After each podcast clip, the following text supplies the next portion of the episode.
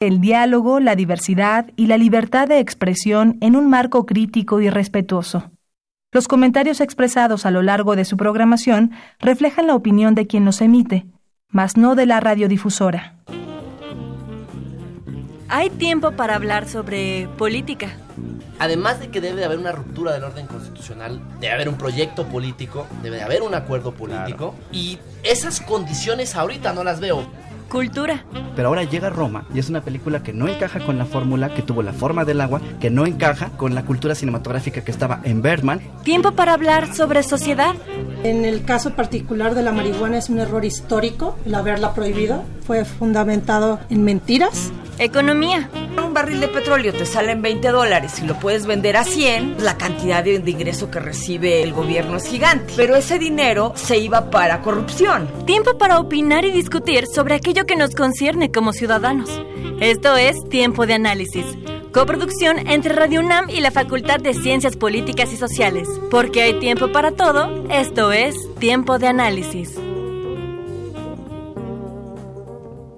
La Constitución Política de los Estados Unidos Mexicanos establece en su artículo 26 que el Estado organizará un sistema de planeación democrático del desarrollo nacional que imprima solidez, dinamismo, competitividad, permanencia y equidad al crecimiento de la economía para la independencia y la democracia política, social y cultural de la nación. Un antecedente importante del Plan Nacional de Desarrollo fue el Plan Sexenal de 1934 a 1940 del general Lázaro Cárdenas, con el cual se guiaron y orientaron las acciones de su administración. En este documento se buscó plasmar y ejecutar el contenido social de la Constitución de 1917. En este sentido, el plan sexenal tomó en cuenta los siguientes elementos.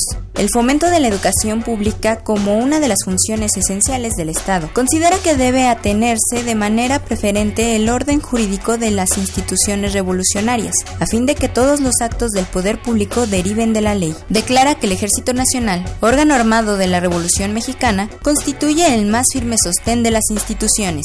En cuanto a las relaciones exteriores, se declara que el constante indeclinable sostenimiento de la soberanía nacional y de los principios y la legislación emanados de la Constitución de 1917 debe ser la base de la política internacional de México. Considera que el logro de las aspiraciones revolucionarias y realización del programa de gobierno dependen, en proporción elevada, de que la hacienda pública tenga una orientación técnica y social. Se establece el papel de las comunidades de la República para emprender diversas obras constructivas. Es a partir de 1983, durante la gestión de Miguel de la Madrid Hurtado, que se da el nombre de Plan Nacional de Desarrollo tal y como se ha presentado en la actualidad. Después de un proceso de campaña electoral y tras llevarse a cabo las elecciones federales de julio del 2018, Andrés Manuel López Obrador, candidato de la coalición Juntos Haremos Historia, formada por el partido Movimiento Regeneración Nacional Morena, el Partido del Trabajo PT y Partido Encuentro Social PES, ganó la presidencia de la República con un 53.19 de los votos en un proceso en el que la participación ciudadana fue mayor al 60% según los datos del Instituto Nacional Electoral, con base en lo dispuesto en los artículos 26, inciso A, de la Constitución Política de los Estados Unidos Mexicanos y 5 y 20 de la Ley de Planeación, el Ejecutivo Federal elaboró el Plan Nacional de Desarrollo 2019-2024 a través de un amplio procedimiento de participación y consulta popular en el marco del Sistema Nacional de Planeación. El documento actual recoge las aspiraciones y demandas de la sociedad derivadas de los ejercicios de participación y consulta popular instrumentados por todas las dependencias y entidades de la Administración Pública Federal, así como los criterios para la formulación, instrumentación, control y evaluación del plan y de los programas de desarrollo, además de las proyecciones y consideraciones a 20 años. En su proceso de consulta, participaron organizaciones representativas de obreros, campesinos, pueblos y grupos populares, de las instituciones académicas, profesionales y de investigación de los organismos empresariales, así como de otras agrupaciones sociales. De igual manera, las comunidades indígenas fueron consultadas y participaron en las definiciones que afectan directamente en el desarrollo de sus pueblos y comunidades. El 30 de abril, el presidente de la República remitió su propuesta de Plan Nacional de Desarrollo a la Cámara de Diputados para su discusión, donde se aprobó a finales de junio. El presidente mencionó que el plan estuvo inspirado en el programa del Partido Liberal Mexicano de 1906, así como en el plan seccional del gobierno del general Lázaro Cárdenas, de 1934 a 1940. Así, el plan actual se diseñó con 12 principales rectores como guía para la política de desarrollo. Se propuso un objetivo general enfocado en transformar la vida pública del país para lograr un desarrollo incluyente. Asimismo, se plantearon tres ejes generales con el fin de agrupar los problemas públicos identificados a través de sistemas nacionales de planeación democrática, los cuales son justicia y Estado de Derecho, bienestar y desarrollo económico. Aunado a lo anterior, se plantearon tres ejes transversales que responden a problemas relevantes en el país que son comunes entre todos los temas de política pública, entre los cuales se encuentran igualdad de género, no discriminación e inclusión, combate a la corrupción y mejora de la gestión pública, territorio y desarrollo sostenible. De esta forma, los principios, objetivos y ejes enunciados en el Plan Nacional de Desarrollo guiarán las acciones que deben llevar a cabo las instituciones de la Administración Pública Federal en un alcance sexenal, considerando además una visión de largo plazo. Con información de la Secretaria Académica CEAP, yo soy Karina Venegas y estás escuchando Tiempo de Análisis. Muy buenas noches, les saluda Adriana Reinaga y Mariana Paricio. Les damos la más cordial bienvenida a Tiempo de Análisis, el programa radiofónico de la Facultad de Ciencias Políticas y Sociales de la UNAM. Transmitimos a través del 860 de amplitud modulada y vía internet en www.radio.unam.mx. Los teléfonos en cabina son el 55 36 89 89, la sin costo 01800 505 26 88. También pueden seguirnos y enviar sus comentarios en nuestras redes sociales, en Twitter, arroba tiempo-análisis en Facebook, búscanos como Tiempo de Análisis y en Instagram Tiempo-Análisis. Esta noche hablaremos sobre el Plan Nacional de Desarrollo. Tenemos muchísimo gusto en recibir en cabina a nuestros invitados. María del Carmen Soravilla Petribowski. Ella es profesora en la Facultad de Derecho de la UNAM, en la Facultad de Ciencias Políticas y Sociales en la carrera de Administración Pública. Realizó sus estudios en la Facultad de Derecho de la UNAM, donde obtuvo la licenciatura en Derecho y también ha realizado estudios de especialidad en Derecho Fiscal y maestría en Derecho. Ha ocupado diversos puestos en la Administración Pública Federal y en el Poder Legislativo. Nos acompaña también el doctor Maximiliano García Guzmán. Él es doctor en Ciencias Políticas y Sociales con orientación en Administración Pública maestro en Gobierno y Asuntos Públicos, licenciado en Derecho y licenciado en Ciencias Políticas y Administración Pública por la UNAM. Actualmente se desempeña como profesor de tiempo completo definitivo, adscrito al Centro de Estudios en Administración Pública de la Facultad y es jefe de la División de Estudios Profesionales de la Facultad. Por último, recibimos con mucho gusto a doctor Adán Arenas Becerril, él es licenciado en Ciencias Políticas y Administración Pública, maestro en Gobierno y Asuntos Públicos, doctor en Ciencias Políticas y Sociales con orientación en Administración Pública, todo por la UNAM. Es profesor del Centro de Estudios en Administración Pública y actualmente se desempeña como coordinador del Centro de Estudios en Administración Pública. Bienvenidos a todos. Gracias. Muchas gracias. Pues nuestro tema, el Plan Nacional de Desarrollo. ¿Cómo explicaríamos a cualquier persona, nuestros radioescuchas no especialistas, cuál es la importancia del Plan Nacional de Desarrollo. Doctora. Gracias, si me lo permite, primero agradecer que me hayan invitado esta noche con ustedes, sobre todo por compartir la mesa con tan prestigiados especialistas y doctos en la materia de administración pública.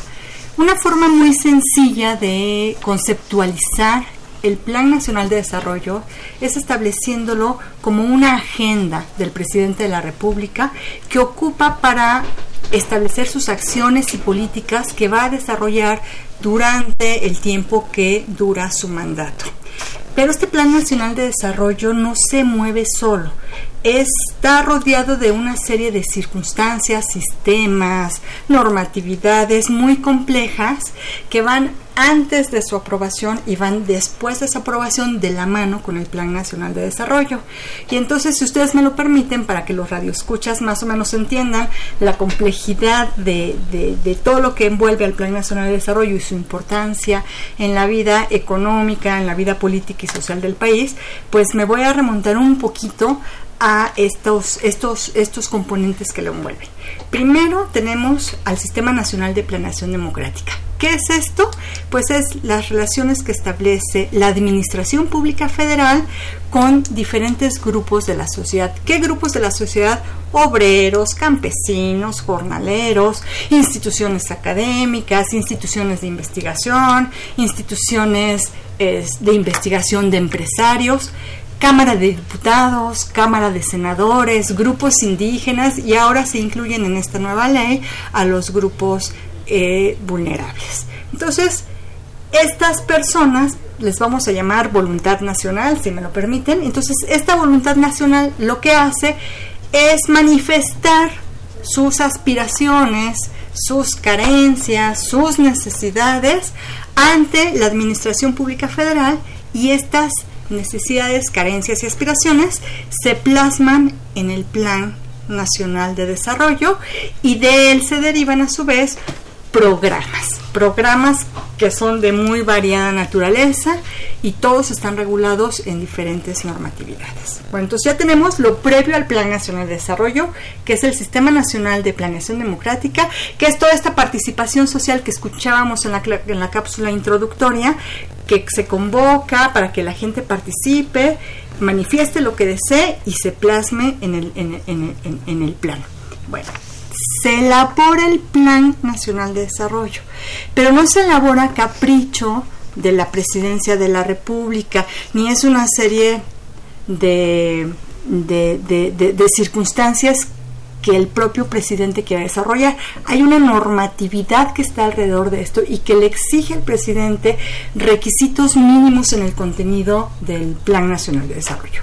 Estos requisitos mínimos pues están plasmados en la Constitución Política de los Estados Unidos Mexicanos, en la Ley de Planeación deberían estar planeados también o programados en el reglamento de la ley de planeación que no tenemos porque no ha sido aprobado por el Ejecutivo Federal y otra ley que casi nadie menciona y que en este plan tampoco este, se mencionó que es la ley para impulsar el incremento sostenido de la productividad, la competitividad de la economía nacional. Un título demasiado largo, pero que también está inmerso en, esta planeación. Y entonces, ese contenido mínimo que se le exige al presidente, pues es un diagnóstico, ejes generales, objetivos específicos, estrategias, indicadores de desempeño que van a servir para que se puedan medir las políticas, medir las acciones de la presidencia de la República, de todo, de toda la administración pública federal y se puedan evaluar los resultados, si efectivamente tuvo o no tuvo un impacto, un impacto social. Bueno, esto sería más o menos el, contenido, el contenido del programa. Obviamente es un programa en el que se invita a participar no solamente a la Administración Pública Federal, también a los estados y también a los municipios. Y entonces la presidencia tiene que establecer mecanismos de coordinación con entidades federativas, de em, concertación con los, el sector privado, donde los invita a participar en las actividades de política de fomento económico y donde también los induce a los particulares a participar en estas actividades económicas. Entonces digamos que es un, un conchavamiento que va haciendo la presidencia de la República para que los particulares puedan, puedan, puedan participar en él. Se elabora el programa, se presenta la aprobación de la Cámara de Diputados por primera vez en la historia de nuestro país. Se presenta a aprobación el Plan Nacional de Desarrollo a la Cámara de Diputados. La Cámara de Diputados lo tiene que aprobar en dos meses. Se publica y después de su publicación, dependencias y entidades de la Administración Pública Federal tienen que elaborar sus planes que derivan del Plan Nacional de Desarrollo y esto es un transcurso de tiempo de aproximadamente seis meses. Entonces, si queremos saber más o menos cuáles son las políticas que van a llevar a cabo dependencias y entidades de la Administración Pública Federal, pues vamos a tener que esperarnos esos seis mesecitos porque es un programa pues recientemente bueno cinco meses, ¿verdad? Cinco meses. Es un programa recientemente aprobado. Pero toda política pública requiere de recursos públicos para poderse llevar a cabo. Y entonces el Plan Nacional de Desarrollo tiene que estar vinculado, más bien, la ley de ingresos de la federación y el presupuesto de egresos de la federación tienen que estar vinculados con el Plan Nacional de Desarrollo.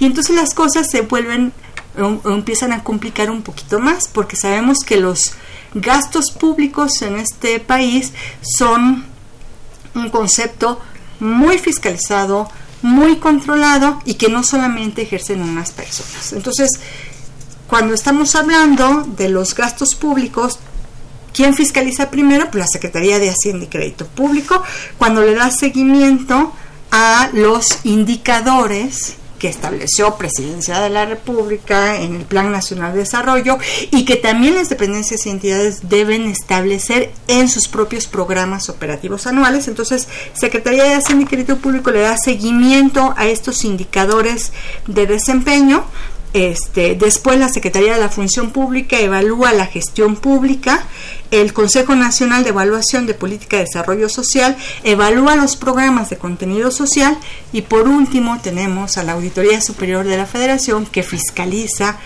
este, los, la, la, cuenta pública. Entonces, si nos damos cuenta, pues el Plan Nacional de Desarrollo, pues primero no es un documento que se mueve solo. Segundo, tiene un antes que es el Sistema Nacional de Planeación Democrática, donde participa esta voluntad nacional, y tiene un durante y después que se vincula con el presupuesto de egresos y la ley de ingresos que cada año se va aprobando. Y entonces sí, entramos al contenido del Plan Nacional de Desarrollo 2019-2024. No sé si quiero. Muchísimas gracias. Eh, justo yo me voy a quedar un poco con, dos conceptos que, has mencionado, eh, voluntad nacional y me gustaría un poco eh, tratar de aterrizar un poco más a la, a la, población que nos está escuchando. Y doctor Max, si usted me lo permite, estos dos conceptos sobre la voluntad nacional y la serie de consultas públicas. en la cápsula escuchamos que uno de los espíritus que que propuso el presidente tiene que ver con 1906, eh, digamos, en sus supuestos básicos, el espíritu de este nuevo plan de desarrollo y con la administración de, del presidente Cárdenas en la década de, de, digamos, de 34 al 40. Mi pregunta sería, poco ya entendiendo la parte técnica, esta serie de consultas públicas, esta voluntad de nacional, eh, considera que en los lineamientos generales del Plan Nacional de Desarrollo se encuentra la voluntad, es decir, entre, entre la campaña política y plasmado en el Plan Nacional, ¿podemos ver alguna línea de continuidad o hay un rompimiento? Y si hay un rompimiento, ¿en qué tema sería eso? Sí, no, yo creo que sí hay una continuidad importante. De hecho, una de las críticas que se le hacen precisamente a la forma en la que México desarrolla su plan de desarrollo tiene que ver con esta perspectiva democrática que pareciera ser más bien formal, normativa, es decir, por una obligación legal, que realmente por un procedimiento que le permita a la ciudadanía expresar aquellas demandas que le parecen mucho más importantes dentro del cúmulo de problemas que, que ésta padece. De hecho, si nos damos cuenta en la forma en la que se hacen las consultas, en realidad van dirigidas ya con ciertos ejes temáticos, incluso las preguntas que se les hacen en los diferentes foros están ya muy orientadas hacia los resultados que espera obtener eh, el Ejecutivo en la formulación del plan. No son preguntas, digamos, cualquier experto en estadística diría que están muy dirigidas porque les pregunta, bueno, ¿qué problema te parece este, mucho más eh, grave de los cinco que te ponen ahí? Pero resulta que esos cinco finalmente van a estar en el plan porque ya están, pues, más o menos eh, en la lista previa de, de hacia dónde va a caminar este documento. Entonces, sí me parece que en esta ocasión eh, se pudo perder en alguna medida alguna oportunidad importante para que este esquema sí tuviera unas bases democráticas mucho más sólidas. Eh, me parece que se terminó replicando un poco el esquema de planeación que se realizaba en los, en los gobiernos anteriores y que eh, esto pues desde luego se traduce ya en líneas de, gobierno que están definidas básicamente desde el Ejecutivo, ¿no? lo cual reduce en amplia medida el contenido democrático del plan. Y si a eso le sumamos otras fallas eh, técnicas como esta idea de, recuperar principios de, de, hace un siglo como el programa de Cárdenas, pues eso también hace que el documento se vuelva todavía más anacrónico. De hecho, a mí me, se me hace un signo preocupante el hecho de que este plan esté inspirado en el de Cárdenas, cuando el de Cárdenas en sí mismo estaba inspirado en una tradición totalmente no democrática. Estaba inspirado en, los planes quinquenales de la Unión Soviética, donde el Estado era el actor principal y definía hacia dónde se iba a dirigir los esfuerzos nacionales para eh, consolidar un modelo socialista, sin, ser críticos con el socialismo, pero no es básicamente una democracia tal cual la entendemos hoy en día. Entonces son dos, dos eh, indicios o dos mensajes de carácter político que a mí en lo particular se me, eh, me parecen graves. Una, porque no recuperamos esta idea de democracia en, términos de, la, del desarrollo del plan y además nos vamos en realidad a otros principios de principio del siglo anterior que también están muy alejados de este espíritu. Pero que también son liberales. ¿no? O sea, de 1906 es, absolutamente liberal ¿no? y por otro lado eh, el periodo de Cárdenas es la intervención del Estado en la toma de decisiones. Y esa contradicción se va reproduciendo en todo el contenido del plan. Por un lado vemos una economía donde se señala que los actores van a participar de manera intensa en, en, las políticas económicas, pero por otro lado un proteccionismo fuerte del Estado en ciertos temas. Entonces hay una contradicción importante. Doctora siguiendo con, un poco con esta, esta mirada crítica, ¿Cómo estamos eh, viendo reflejados estos deseos, estas iniciativas y demás que han expresado diferentes grupos? ¿Cómo lo estamos viendo en la formulación de la política pública que se ha hecho hasta el momento por parte del Ejecutivo? Sí, bueno, yo diría, el, el artículo 26 de la Constitución, de ahí partimos, dice, habla de un sistema nacional de planeación democrática. Y en esencia tendría que ser eso, una un proceso de planeación, de consulta con la participación de los tres sectores que ya comentaba la profesora Soravilla. Eso está en la ley, está en la Constitución y está en la ley. Hablamos de la participación del sector público, hablamos de la participación del sector social y del sector privado. Es decir, los tres sectores representados y hablamos de las vertientes de la planeación. Una que es obligatoria, que es la que tienen las el Ejecutivo, las dependencias y entidades de la administración pública, la coordinación entre los distintos órdenes de, órdenes de gobierno y las instituciones que conforman el, amplio sector público. Por otro lado, están los particulares, empresas, asociaciones civiles, etcétera, particulares, y por otro lado, las organizaciones de la sociedad civil. En ese sentido, eh, la Constitución y la Ley de Planeación en particular establecen que esta planeación tiene que ser democrática. Ahora, como lo señala el doctor, ¿qué tan efectiva es la consulta? ¿Qué tan efectiva es eh, la... Eh, ¿qué, tan, ¿Qué tan efectivo es el producto de una consulta ante una sociedad a veces poco informada, aunque hay ya temáticas establecidas, hay una especie, desde mi punto de vista, una especie de ritualismo de llevar a cabo la consulta popular sin la información necesaria. Entonces, ¿se ve reflejada las aspiraciones de la sociedad? Sí, en alguna medida. ¿Podría mejorarse? También, también podría mejorarse. En ese sentido, la formulación de políticas públicas tendría que tener una base auténticamente democrática. Cuando vemos que hay eh, una, yo, yo le llamaría una falta de conexión entre los órdenes de gobierno, el federal, el estatal y el municipal, por un elemento de origen, que es quién gobierna los estados. ¿Quién gobierna los estados? Por aquí traigo un dato. Eh, los estados actualmente de las 32 entidades federativas, el PRI gobierna 11, el PAN 10, el PRD 2, hay un independiente, hay un sustituto en Campeche que también fue del PRI.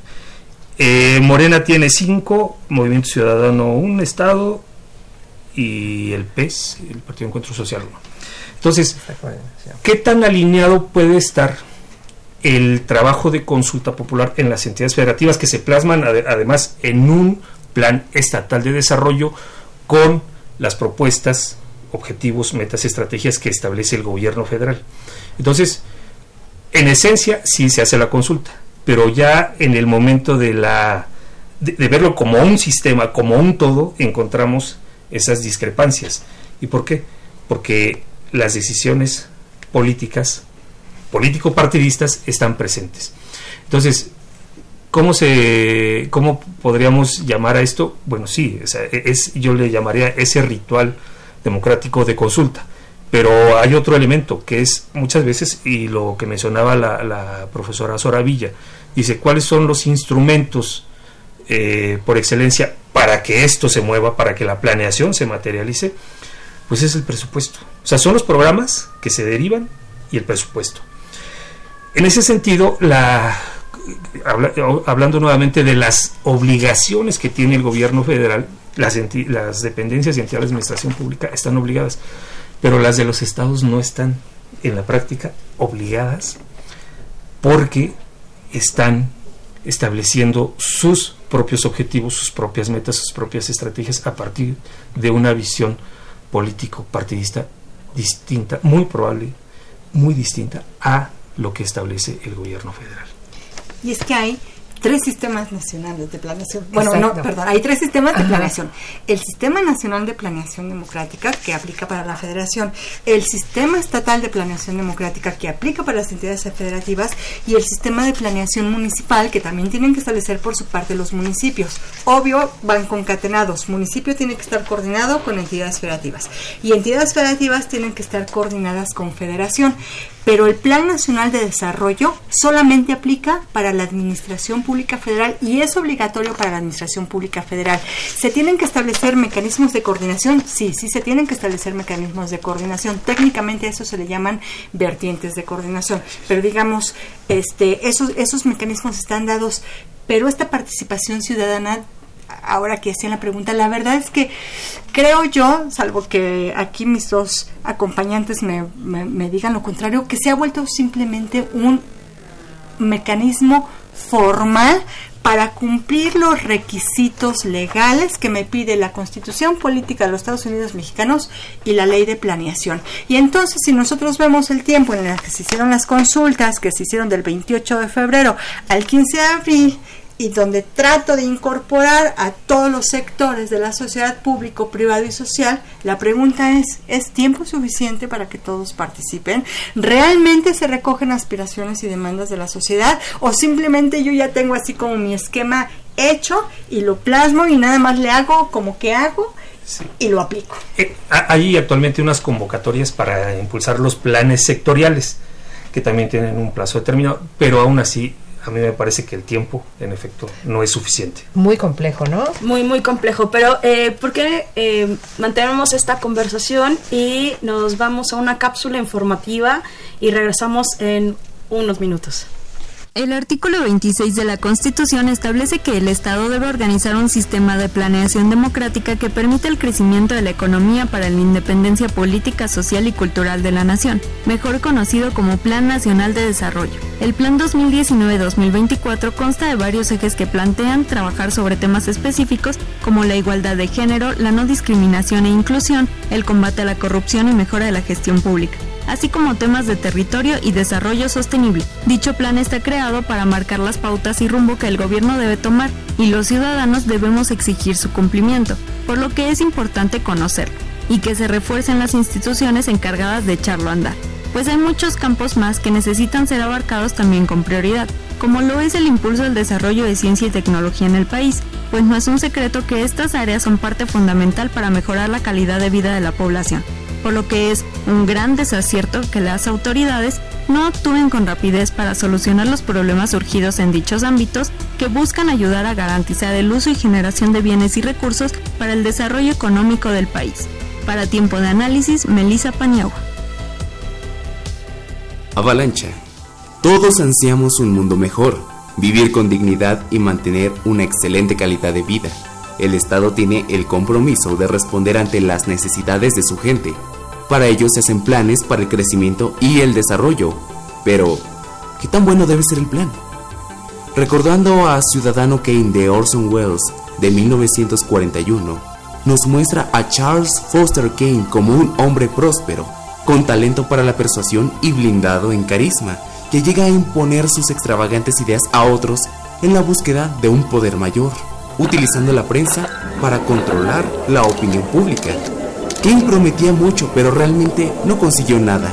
Cuando se descubrió la identidad de su amante, pero ¿qué hubiera pasado si hubiera llegado al poder? ¿De verdad hubiera respondido como se debe? Eso siempre será un enigma. Por otro lado, hablando de poder, Tony Stark llegó muy lejos durante los acontecimientos de Guerra Civil, dando la espalda a la mayoría de sus camaradas únicamente para aliviar el dolor de una mujer causado por la muerte de su hijo en un incidente donde jóvenes héroes hicieron enojar al villano Nitro haciendo que creara una enorme explosión matando a docenas en un instante. Ciertamente, Stark se responsabilizó en nombre de los superhéroes, proponiendo el acta de registro, pero ¿era necesario crear un androide con los poderes de Thor? Recordemos que este mató a Bill Foster, amigo de Hank Pym, o la iniciativa de los 50 estados, que tenían la intención de formar equipos de superhéroes, incluyendo villanos, para diferentes situaciones. Bueno, unos de estos casi matan al hombre araña. Los planes pueden ir y venir, pero no se puede jugar con el poder a placer, pues muchas personas pueden ser afectadas en un ingenuo intento por ayudar a alguien sin tener a otros en cuenta, o por pensar que uno se encuentra por encima de todos. Para tiempo de análisis, soy Getsaí Velasco. Regresamos. Hablábamos de esta complejidad tan eh, eh, enorme que tiene el Plan Nacional de Desarrollo. Eh, desde efectivamente estos mecanismos de concertación, de coordinación, hasta eh, los puntos específicos que tiene para poderlo llevar a cabo y, eh, y bueno, pues decidir el presupuesto que se va a asignar a los diferentes programas y todo esto. En la cápsula se mencionaba ahorita el plan que ha tenido cambios y que no es una sola base la que tiene este documento. ¿Qué podríamos encontrar de eh, principales eh, modificaciones o evolución que ha tenido este Plan Nacional de Desarrollo a lo largo del tiempo? No sé si quiera, doctor, explicarnos. Yo creo que eh, ha habido en realidad poca evolución y espero no hacer, tener una lectura incorrecta en el sentido de que la forma en la que se construye y se aplica a quien más le conviene es al propio ejecutivo. Eh, ¿A qué me refiero? A que este documento en realidad, así como lo tenemos diseñado en el país, es un instrumento más de declaración política sobre hacia dónde se va a mover la administración pública y las decisiones del Ejecutivo. Es decir, es el marco que le va a permitir justificar aquellas acciones que quiera realizar sin que esto necesariamente tenga un soporte, como ya decíamos, de legitimidad social o de diagnósticos específicos sobre cuáles son realmente los problemas, ese es un primer eh, gran problema. Y esto se ha reproducido durante mucho tiempo, ¿no? Ah, eh, digamos, se ha sofisticado en términos de procedimiento, en términos legales, pero el espíritu sigue siendo el mismo. Y quizá la principal eh, falla que yo le encuentro a la manera en la que se hace la planeación en México a partir de este documento es que podemos tener el peor plan o el mejor plan y no va a pasar nada. ¿Por qué? Porque no es un documento que sea vinculante al final del día. Es decir, sí orienta los criterios sobre cómo tiene que hacer el presupuesto, orienta los criterios sobre cómo se va a definir la política fiscal, orienta qué tipo de programas son los que va a echar a andar las dependencias, pero esta importancia del plan se va diluyendo conforme el sexenio avanza, porque no hay nada que las obligue realmente a cumplirlo más allá de enunciarlo en sus políticas específicas. Y una vez que termina el sexenio, no hay absolutamente ningún, ningún mecanismo contra el que nosotros podamos decir decirle al presidente lo cumpliste o no lo cumpliste y te imputamos una responsabilidad. Creo que tenían incluso más valor los compromisos que Peña firmaba ante notario que el propio plan de desarrollo, porque insisto, no es eh, vinculante. Entonces, hasta que esta cuestión no se cambie, me parece que vamos a tener un documento o muy bonito o muy débil, pero que en la práctica no va a tener absolutamente ningún significado. Y otro elemento que desafortunadamente tampoco ha cambiado en la forma en la que se han hecho estos planes tiene que ver con el propio contenido. Eh, como decíamos, eh, ahorita se trata más bien de un documento iba a decir de buenas intenciones, pero ya no sé si de buenas, simplemente intenciones, ¿no? porque ahí depende de cada, de cada gobernante en turno, pero que desafortunadamente no se traducen en, en políticas concretas, que es lo que un plan tendría que enlistar. Eh, si nosotros revisamos el contenido del, del, del plan, eh, bueno, me voy a referir al segundo plan porque también hubo esta discusión sobre cuál era el bueno, si el que presentó, el de los anexos o, o, el, principal, donde le dedica dos páginas al, al enunciar qué, qué, programas específicos o políticas va a haber, dos, sin explicarlos. Uh -huh. Cuando en realidad ese tendría que ser el contenido sustantivo. Hay, hay, planes de desarrollo, por el caso de Canadá, donde está hecho a partir de las políticas que se van a realizar. Uh -huh. Y otra cuestión tercera, y con esto concluyo, también tenemos un documento, en este caso, que reinventa el país cada seis años. ¿no? Hay, hay, planes mucho más sofisticados donde hacen un diagnóstico muy puntual sobre lo que ha funcionado con gobiernos anteriores y lo que vamos a retomar, cuáles van a ser las nuevas propuestas y cómo lo vamos a articular. Aquí pareciera, sobre todo en este, que todo lo que ha hecho el país, en, ya no digamos en los últimos sexenios, en, las últimas, en el último siglo, está mal, ¿no? De todo, desde Cárdenas a la fecha todo está mal, entonces hay que transformarlo. Y eso, desde luego, afecta la forma en la que el plan se desarrolla. Justo me encantaría eh, tomar esta, este señalamiento que, que mencionas, eh, Max, porque eh, México tiene en términos históricos y también en las relaciones a nivel internacional una carencia de proyecto de Estado y se uh -huh. ven distintos niveles, eh, digamos, en términos de tasa de crecimiento, inserción económica, competitividad y demás. Eh, entonces tomando esto, que no tenemos un proyecto de Estado, ¿no? que cada sexenio reinventamos el proyecto de gobierno. Pero hay algo que me parece como muy particular en términos de la administración de lo que llevamos, ¿no? Ya estamos casi a nada del primer uh -huh. informe de gobierno. Uh -huh. Y hay algo, eh, tomando en cuenta este tránsito del Plan Nacional de Desarrollo con eh, un proyecto de gobierno, con el cúmulo de partidos políticos, pero aparte tengo mayorías en el Congreso, que pueden posibilitar un, un, presupuesto acorde a los intereses del partido no predominante. Eh, mi pregunta sería, las políticas públicas que hasta ahora se han implementado, porque eh, hay una constante, no hay una evaluación previa, no hay un proyecto de Estado, y ante cada política implementada, también si, no, si la ciudadanía sale o la opinión pública eh, empieza a cuestionarlo, entonces hay un, no, lo que pasa es que no me entendieron, ¿no? Eh, eh, recordemos en el momento de Fox salía Rubén Aguilar a decir, bueno, lo que el presidente quiso decir, pero en esta ocasión no tenemos ni el que el presidente quiso decir. Y entonces hay una serie de modificaciones de políticas públicas que dañan la estabilidad, la credibilidad a nivel interno e internacional, ¿no? Ya comentábamos en el, en el, en el bloque, perdón, en el interbloque sobre esta... Eh, acuerdo que tuvo con los empresarios. Entonces, desde tu perspectiva, eh, ¿cómo van las políticas públicas? Si esta es un, si esta es una carta santa, ¿no? Como decimos en, en, en, en, las aulas, si esta es una carta a santa y vamos a tener el presupuesto para hacerlo, lo que va hasta ahora de la administración de Andrés Manuel, ¿qué nos dicen las políticas públicas? ¿Seguiremos en esa tónica o ¿Esto será la constante? ¿Los seis años, cinco? No sé cuánto nos quedan. Esperemos que no. Bueno, en primer lugar, yo diría que nueve meses de gobierno es un periodo muy corto para hacer una evaluación eh, objetiva, completa. Sí podemos emitir una serie de juicios y opiniones sobre lo que hemos visto hasta estos nueve, casi nueve meses. Eh, retomaría también lo que señalaba el doctor Max en cuanto a la obligatoriedad en el contexto de la planeación. La planeación sí es obligatoria, pero la ejecución ya no es obligatoria. O sea, las dependencias y entidades de la administración pública están obligadas a elaborar un programa sectorial o un programa institucional apegándose a los lineamientos, a los objetivos, a los ejes del Plan Nacional de Desarrollo. Pero si no se cumplen, no pasa nada. En algún momento, hace algunos años, ya se propuso la ley de evaluación. Se han impulsado algunos mecanismos de evaluación, el sistema de evaluación. Eh, la misma ley federal de presupuesto y responsabilidad sendaria habla de, los, de la necesidad de los indicadores para poder hacer una evaluación objetiva de lo que es la gestión. Se han creado institutos para poder evaluar a la gestión pública algunos ya han sido cuestionados en, en, en estos en este periodo de, de gobierno en, este, en, estos pocos meses ya han sido cuestionados.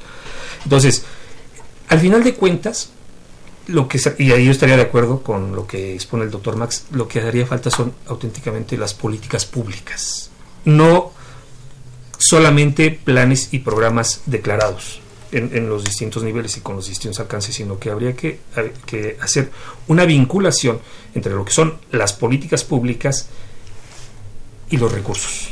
O sea, estamos hablando de que el medio principal, o, algunos de los medios principales son, por un lado, el presupuesto de ingresos, pero en consecuencia la ley de ingresos. Estos instrumentos son eh, monitoreados, son evaluados anualmente. Son evaluados anualmente. El Plan Nacional de Desarrollo no tiene una evaluación de largo plazo. Digo que además aquí largo plazo son los seis años, que en términos estrictos no cumpliría con una expectativa de, lograr un desarrollo nacional, de un proyecto de nación. Estamos hablando de un plan de gobierno, no de un proyecto de nación, que implicaría la construcción de escenarios utilizando la prospectiva. Y en consecuencia que hubiera esa vinculación, esa continuidad y no la reinvención cada sexenio. Entonces, las políticas públicas al final permitirían ver reflejadas las prioridades, las aspiraciones, las necesidades muy concretas, muy específicas. Yo pienso que este Sistema Nacional de Planeación Democrática y los instrumentos que derivan de él son un referente importante, necesario, pero falta la otra parte, que es que sea obligatorio auténticamente no solo en, la, en su etapa de planeación, sino en la de ejecución y que sean evaluados, sí, trimestralmente, anualmente, pero que sean evaluados en un periodo y que sea con miras a un auténtico proyecto de nación, 20 años, 30 años. Me voy, a, me voy a detener tantito en esta última parte de la evaluación, eh, porque efectivamente la, la profesora Soravilla nos explicaba en un principio que sobre esta necesidad de crear indicadores no solamente para la evaluación de planes, programas y bueno, pues en su caso de política pública, sino también para, para un poco monitorear cuáles son esos, eh, esos eh, pues resultados que se están teniendo sobre el gasto. Recientemente escuchamos un organismo autónomo que parece además lo deseable para hacer la evaluación y el monitoreo de estos, de estos eh, eh, indicadores, decir, no está funcionando, por ejemplo, la, el gasto en programas sociales, específicamente en el programa de jóvenes. Y, y qué es lo que esperamos? ¿Se va a corregir? Eh, ¿Se va a tachar esa parte del plan, qué es lo que podríamos esperar en ese sentido, o vamos a seguir eh, eh, con el mismo plan hasta que ellos mismos se evalúen. Mira, pues lo que hay que esperar para empezar es que funcione. Punto número uno. Lo siguiente que hay que esperar es que alcancen los dineros públicos, que eso es lo que más preocupa. O sea, el Plan Nacional de Desarrollo 2019-2024 técnicamente está bien hecho, técnicamente está bien hecho.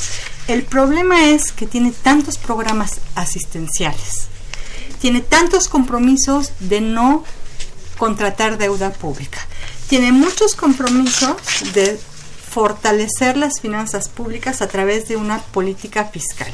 Si la política fiscal va a ser considerarme delincuente, delincuente organizado porque va de impuestos, creo que no va a aumentar el padrón de contribuyentes nunca y entonces va a tener menos ingresos por esa parte. Entonces, lo preocupante, regreso, es que los recursos públicos que están programados en el presupuesto de egresos de la Federación que deben estar vinculados con el Plan Nacional de Desarrollo alcancen. Porque si no alcanzan, entonces no quisiera decir que es la cartita de Santa Claus, pero va a ser este algo lo más parecido, lo más parecido a ellos. Entonces, reorientar el Plan Nacional de Desarrollo no creo que vaya a suceder esto.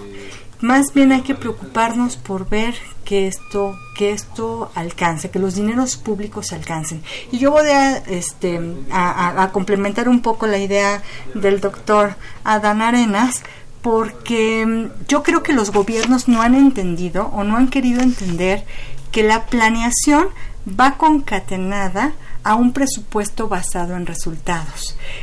Desgraciadamente el presupuesto basado en resultados surge 2006-2007, es decir, tenemos escasos una escasa una década de que esto opera y todavía no hemos entendido muy bien en qué consiste.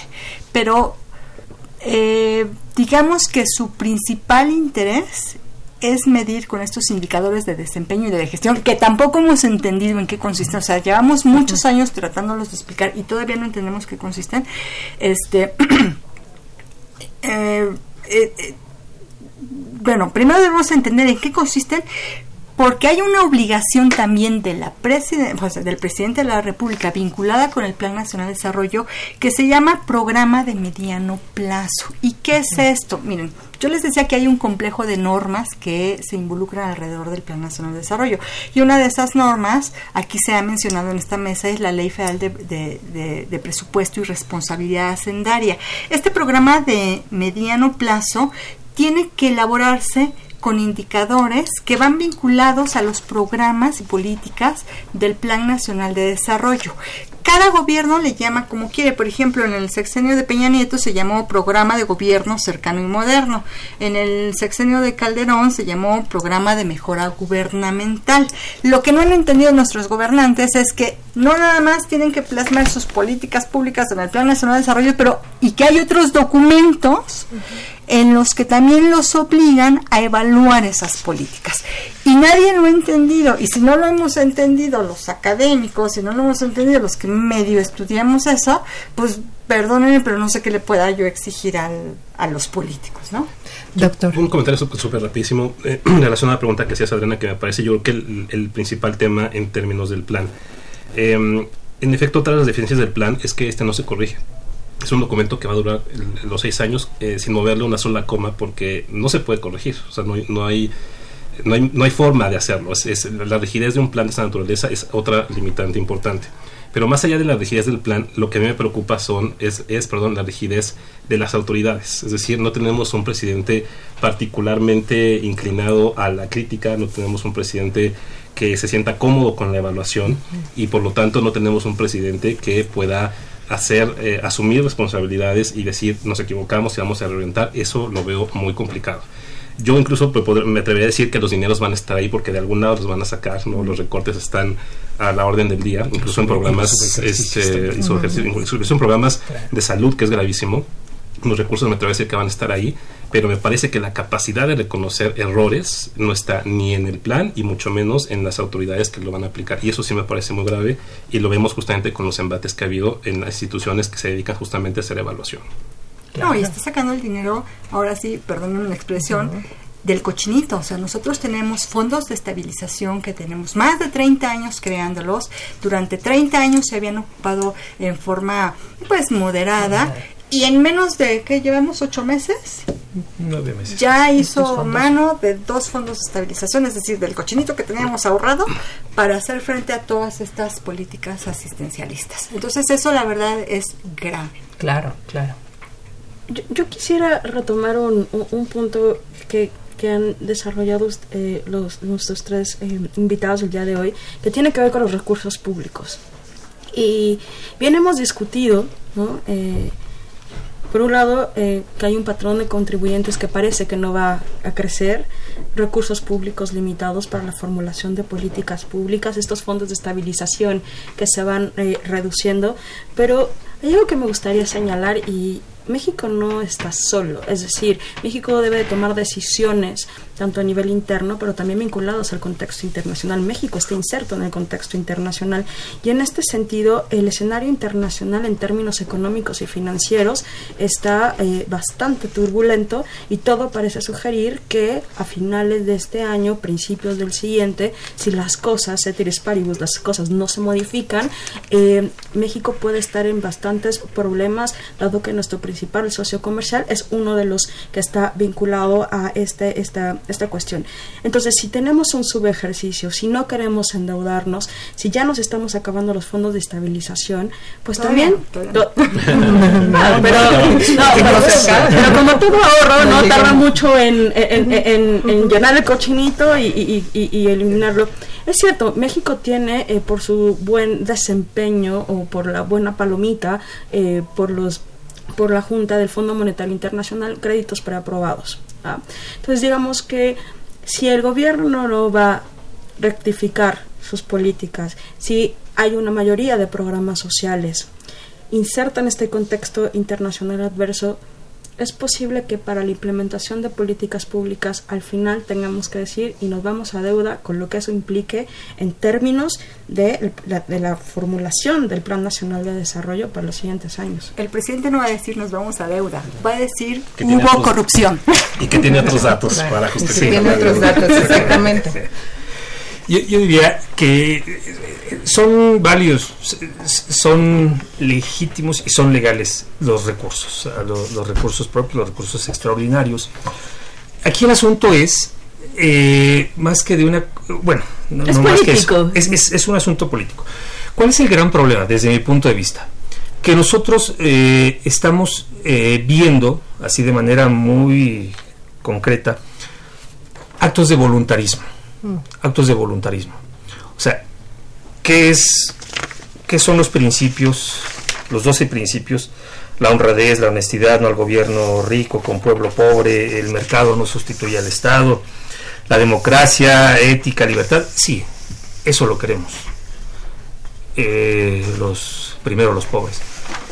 Pero, pero ese es un acto de voluntarismo. Tendríamos que ver la otra parte, la otra parte de diseño de políticas públicas, precisamente.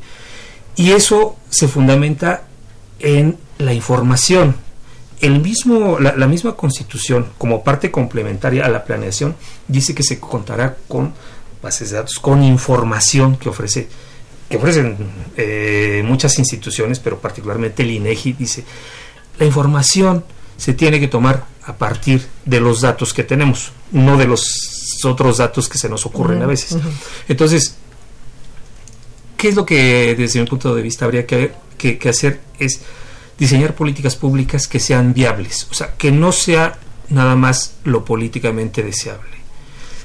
Los métodos del buen gobierno son otros, es elaborar diagnósticos, considerar la situación interna en un contexto externo, en términos económicos, en términos sociales, ver nuestras capacidades reales, ver la disponibilidad de los recursos y entonces eso es lo que al final de cuentas nos daría analizar la situación a partir de criterios de factibilidad.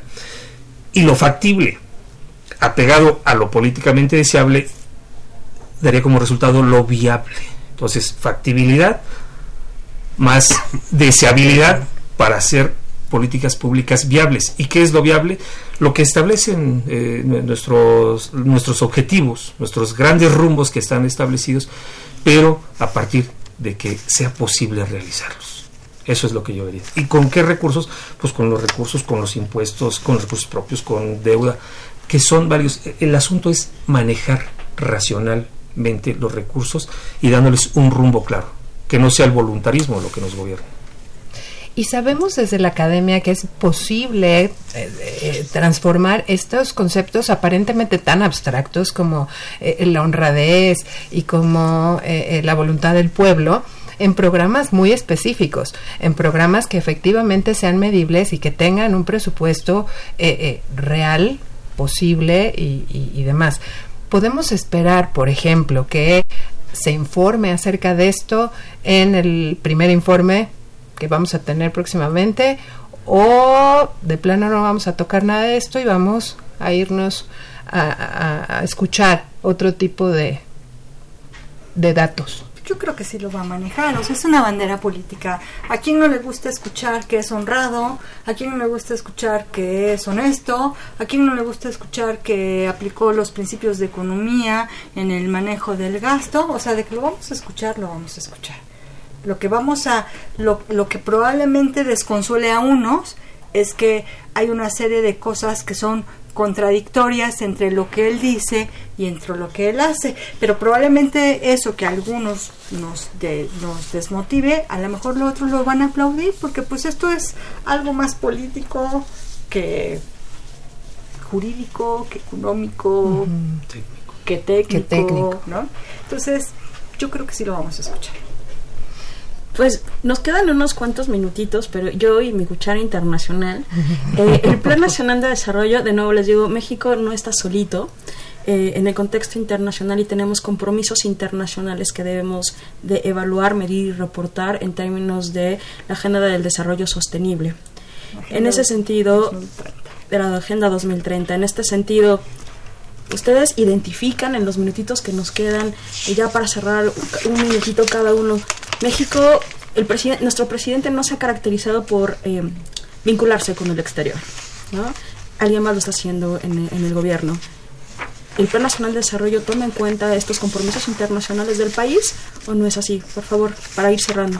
Sí, desde luego los, los considera, de hecho, en parte de, justamente de, de los requisitos del plan es la lectura del contexto internacional y después justamente alinear eh, con los objetivos de desarrollo sostenible. O sea, formalmente están ahí y, no es casualidad porque, como bien dices, eh, mucha de la actuación de la administración pública tiene que estar alineada con nuestros objetivos por una razón fundamental, que a partir de ellos se reciben recursos. Si no se recibieran recursos ellos, eh, lo mismo este, sería mencionarlos o no. Pero como ahí sí hay una obligación en términos de los fondos que pueden eh, llegar a México a partir de estos objetivos, es como se les da mucha más seriedad. Pero eso ya los veremos, como ya hemos dicho aquí en, en varias ocasiones, plasmados de manera mucho más específica en las políticas que vengan en los próximos meses. Pero en el plan solamente son otra vez aspiraciones sobre el papel de México en el exterior. Lo mismo, o sea, están incluidas en el Plan Nacional de Desarrollo, la Agenda 2030 está vinculada, pero yo creo que el Ejecutivo Federal en la práctica y en las mm, conferencias que ha ofrecido ha manifestado su pasividad al respecto, ¿no? aunque en el documento sí están presentes. Sí, en efecto, la expectativa sería que, como en otras ocasiones, el tema de la propia evaluación, del, del paradigma de presupuesto basado en resultados, igual que otras que en su momento les llamaron modas internacionales, que al final de cuentas redituaron en, en varios beneficios, eso hay que reconocerlo. Pienso que la Agenda 2030 también eh, incluye temas que se han tocado en el discurso y en el plan. Están establecidos el combate a la pobreza, el combate al hambre, la vida saludable, la educación de calidad, la igualdad entre géneros, eh, la reducción de la brecha de, de desigualdades. Son temas que ha abordado el presidente, más que otros como la energía, como el crecimiento económico. Pero sí, definitivamente los podemos ver reflejados esos 17 objetivos de la Agenda 2030 en el Plan Nacional de Desarrollo 1924. Bien. Un último comentario, y aquí me voy a poner un poco la, la- la camiseta disciplinaria de administración pública. Me parece que la gran ausente en el plan es precisamente la administración pública, cosa que es un error gravísimo porque quien va a ejecutar este plan es la administración. Y si partimos de la lectura que el presidente tiene de que tenemos una administración corrupta, ineficiente, pero tampoco propone medidas para mejorarla, más allá de la honestidad personal, me parece que el plan todavía tiene muchas menos posibilidades de desarrollo. Y es precisamente eso lo que al final del día se evalúa y se mide, las acciones, no los buenos deseos. Entonces, a mí me parece eh, este tema súper interesante, me pareció un análisis muy rico, ¿no, Mariana? Sí, sí, muy rico que seguramente hay que volverlos a invitar a ver Claro. para seguir conversando de esto cómo vamos. A ver qué, qué tal funciona. Eh, bueno, antes de despedirnos, yo quisiera agradecer los mensajes que recibimos vía Facebook, Alfredo Figueroa, y vía Twitter a Yarel C. Y bueno, pues agradecer también a la producción de este eh, programa. Estuvo en la operación de cabina Humberto Sánchez Castrejón y en continuidad Tania Nicanor.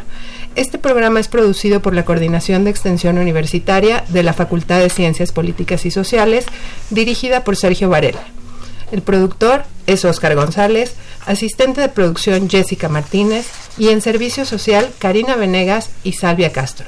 Se despiden de ustedes con mucho gusto, no sin antes invitarlos a escucharnos nuevamente la siguiente semana. Adriana Reinaga y Mariana Paricio. Buenas noches. Gracias.